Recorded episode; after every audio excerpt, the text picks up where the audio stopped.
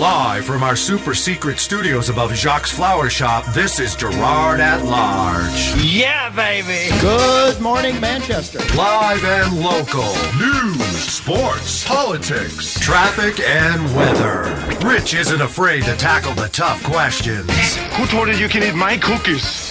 You talking to me? Yeah, I hear you. You had a question for me. It's all here on the Girard at Large radio program. Hello? on 90.7 WLMW, New Hampshire Family Radio. I'm sorry, who'd you say you were? I am your host, Rich Girard. Thanks for tuning in. That's right. Here's Richard. Good morning, Manchester, and to those of you in surrounding towns, welcome to hour one of at Large. I don't know why I'm, I'm fighting myself from saying hour two. What do I have coming up at hour two? I got to have something big coming up. Politically Buzzed is on hour two today. That's right. Politically Buzzed is in hour two today, and uh, we had expected to hear from Tom Svoliantopoulos in hour three. He's a candidate for alderman in Manchester Ward two, but he has a scheduling conflict now, and he will be unable to be here. He sent me that text late last night. I sent him a couple of alternative times if it would help, but uh, alas, they did not. He didn't respond. So. Uh, what, what, what, what, what can you do? oh, but uh, yes, so tomorrow is election day, or primary day anyway, in the Queen City. And uh, we will be uh, going over the races this morning. Looks like we'll have some additional time in the 8 o'clock hour to do that.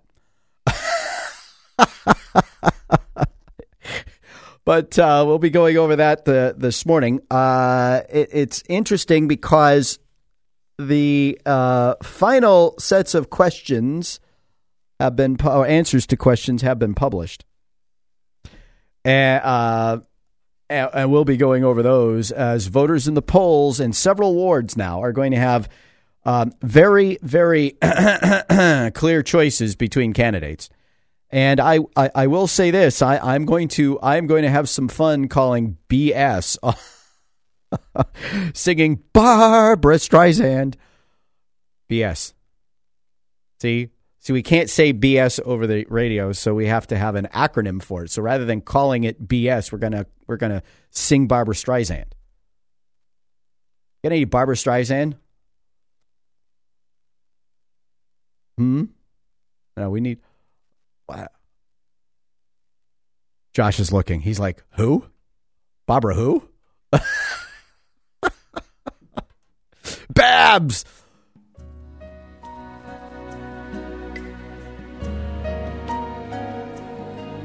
Oh my God.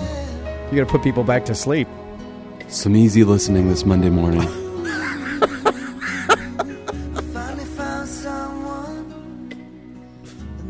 Oh my gosh. We can't have this. We're going to put someone back to sleep. All of a sudden now, I yeah, what do I have? Like, like Celine Dion. You got to put "I'm Alive" or something now to wake people back up. It's our job in the morning to wake them up. Every now and then, we do like to kind of coax people out of bed. We don't want them, you know, we don't want them jumping off their pillows. But uh, speaking of which, Jewel Music Venue in Manchester presents Tusk the ultimate Fleetwood Mac tribute band on their new stage on Friday, September 22nd for a night of music you won't forget. Authentic sounding and always respectful, Tusk leaves no stone unturned in replicating the sounds of one of the world's best loved, top selling bands. For ticket info, visit Jewel, oh, ticket and venue info. There we go. Visit jewelnh.com. That's jewelnh.com. Seating is limited. Yes, it is. You know, I got to tell you, if I were a woman, I'm not sure that trying to emulate the voice of Stevie Nicks would be. I don't. Th- I don't know that I'd have the guts to do that. What do you think? I think about this a lot, Rich. Our good friend DJ Dave, who's uh, you know, who's uh, you know, engineered a karaoke uh, show or two, uh, used to tell me. He said, I don't know. He said the ladies just love Stevie Nicks. They request her songs all the time. So apparently Stevie Nicks big fa- big hit with the ladies. Um. Anyway, I'm kind of all over the place this morning, trying to figure out what I'm doing here. So uh, it was an eventful weekend. I, I have to tell you, I'm somewhat surprised at the reaction that I got on social media after having posted that I was uh, at the New Hampshire Police State Police Standards and Training Facility to take the Manchester Police exam. We'll be talking about that. Jim Gadet is all excited to talk about this tomorrow. And I, I have to tell you, my large and loyal listening audience, that we are going to be joined tomorrow by our good friend Dr. Jeffrey Zarnick. Uh, you know why? And I don't know exactly when Jeff is going to show up, but uh, I was scratching my head saying, who can I get to come in? Because a lot of the people I would normally get to come in, I know are tied up with election stuff tomorrow in Manchester. So it popped into my head Dr. Jeff, he's a retired cop. You know why I have to leave the show a little early tomorrow? Because as luck would have it, I passed the written test. We're going to talk about that in an educate, you know, from what it means from an educational point of view today. I was, um, well, I passed the physical part of it. And by the way, I could have passed even if they I had to do the the numbers of people who were 20 years younger than I was. My thanks to Mike Bistany. Although I almost didn't make the running part of it. You know, I kind of miscounted in the middle. I had to do 17 and a quarter laps around a track to get the mile and a half in. And I, I, I somewhere in the middle, when I was feeling really good, my son, who's a cross country runner, I, you know, I, I told him I get to that point. He said, "Oh yeah, that's when you got to hammer down and go." I said, "Yeah, you know what? I kind of pulled back because I uh, I didn't want to run out of gas at the end because for all the work I do with my cardiovascular work, running and stuff like that, that's not in it." Well, that turned out to be a mistake. So all of a sudden, I, uh, you know, it dawned on me as they were counting out the numbers, like, oh crap, I've only got X, I forget, it was like two minutes to do the next three laps. Oh, so I had to do, uh, I had to do 17 and a quarter laps in thir- uh, 14 minutes, seven seconds. I did it in 1348. So that was the only thing that was close. And if I had, uh, if I had not held myself back, I probably would have saved myself another minute and a half or two minutes. But anyway, um, but now because I passed all that stuff, I get to go and uh, do the oral boards. And of course, it's one of those things they tell you when you have to show up. So guess when I have to show up? I'm guessing sometimes before the end of tomorrow's show Well- or at 9 o'clock. If I could bilocate, I could be there right at nine o'clock, but I have to be there right at nine o'clock. So uh, the the the the response to this on social media has been absolutely befuddling to me.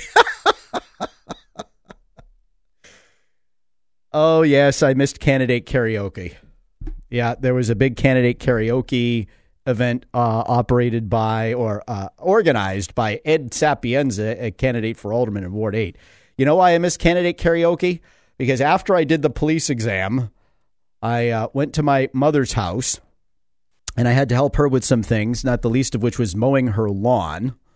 She's got a whole lot more lawn than I do. Then I went back to my house and I mowed that lawn, and I did some other things around the house. And uh, frankly, by the time everything that I did that day was said and done, I was I was I was done. Stick a fork in me. I didn't even remember candidate karaoke. so anyway, uh, so yeah, so the oral boards now, uh, people are uh, are kind of. Uh, well, let me put it this way. I I just put up a couple pictures, literally on Facebook, on the Girard at Large page, and the kind of traffic I got on that page, uh, on those posts, is the kind of traffic that I get on uh, posts for our news reads and things like that. After I've shared it to twenty or twenty five different sites, I didn't share this once. I just put it up and it got a life of its own. So there are a lot of you out there who think I'm uh, on my way to being a police officer, which I will tell you I'm not ruling out. But remember, the reason why I am doing this is because it was uh, desired among some in the police department that um, I go through the process so I have an understanding of what it takes, at least to get your foot in the door to be a police officer. And that came after a rather um, uh, animated discussion that I had with uh, Chief Willard on the air here, which I'm sure Josh will find and link to, uh, over extra detail. And, and I get that it kind of grinds these guys gears that I am a critic of extra detail and how it's handled. I, I get that. I do. It's a wonderful little perk. My concern is that they not abuse the perk because I've seen the public snap that it happened back in the 90s. And back in the 90s, what ended up happening was into their contract were negotiated limits.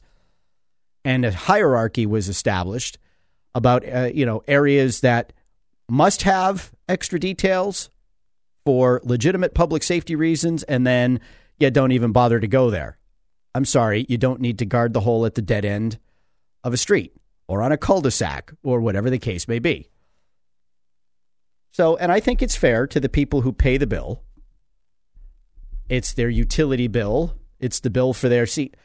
It's the, you know, Will likes to say that I'm only mad at it because I had to pay or would have had to pay if I had done it a certain way, an extra 500 bucks to have a police detail on my street. Oh, Nick, you know better. but, you know, the idea that taxpayers don't pay dot, dot, dot, so it's okay is not okay because consumers pay. Consumers pay. You know, some guy who's got to be out there actively managing traffic is one thing. Somebody who can sit there and send text messages the whole time because there's nothing to do is another. Maybe that ought to be the standard. Could they? Would they have time to send text messages? You know, and I do. I look for inconsistencies like, well, gee, if the city's doing the job, you don't require a, a police detail, but if a private contractor is doing the job, you do. Well, is it safety or not? So anyway, that's a long that's a long way of saying that's why that's how I got to take the police exam in the first place. Uh, so will I become a police officer? Who knows? Stranger things have happened, right? We'll see how I do on my oral boards this morning. Course, you're probably all listening this morning to see what I'm going to have to say about the test and other things, which, because our good friend Ava Castillo is uh, coming in, a soon to be former Manchester Police Commissioner who does our immigration segment, I'll take the time to chat about what I learned in the test because, to be perfectly honest with you, what I, uh, what I learned through the police test caused me as a school board member to even be more concerned about what we're teaching kids and how we're teaching them. And we'll get to that next. This is Girard at Large.